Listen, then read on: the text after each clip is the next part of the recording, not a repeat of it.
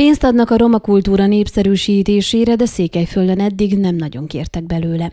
András Lóránd, a Hargita megyei tanács mély szegénység munkacsoportjának koordinátora érdeklődésünkre elmondta, egyelőre a mély szegénység térkép elkészítésén dolgoznak, illetve az elindított konzultációt szeretnék véglegesíteni, amely a térségben élő romák helyzetét méri fel, hogy jövői veleire elkészíthessék a fejlesztési stratégiát, amelynek részét képezi a kulturális egyesületek tevékenysége is.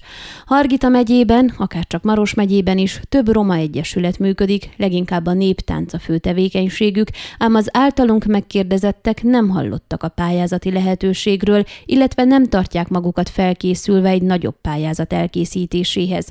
Koreck Mária, a mély szegénységben élő családokat támogató divers egyesület elnöke a Székhelyhon érdeklődésére elmondta, az általa vezetett szervezet a szociális kérdések enyhítésére összpontosít.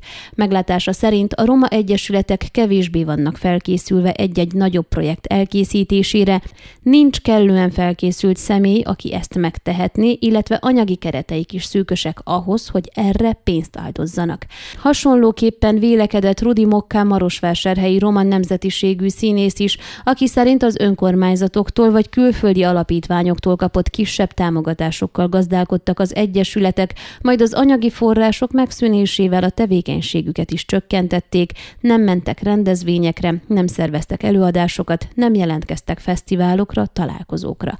Babó György, a Gernyeszegi Roma Néptánc csoport vezetője érdeklődésünkre elmondta, nem is hallott erről a lehetőségről, de egyelőre egy partnerszervezettel közösen szeretnének előrelépni, illetve turisztikai vonalon készítenek terveket a jövő évre.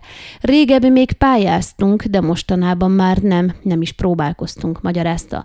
A Hargita megyei Giromano Kulturális Egyesület önkéntese Isztolyka Mátia Székelyhonnak elmondta, tánckört szerveznek rendszeresen, fiatalokat tanítanak, nyári táborokba viszik a roma gyerekeket, ahol alkalmuk van jobban megismerni hagyományaikat, népszokásaikat, illetve a nemzeti identitás tudat erősítése mellett a más nemzetiségűekkel való együttélést is gyakorolják.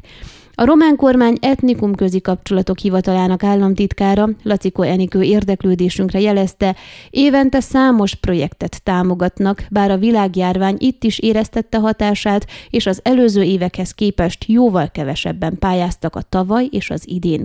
Székelyföldről nem sokan, de azért reménykednek, hogy egyre többen élnek a lehetőséggel, amit évente hirdet meg a hivatal. Ön a Székelyhon aktuális podcastjét hallgatta. Amennyiben nem akar lemaradni a régió életéről a jövőben sem, akkor iratkozzon fel a csatornára, vagy keresse podcast műsorainkat a székelyhon.pro portálon.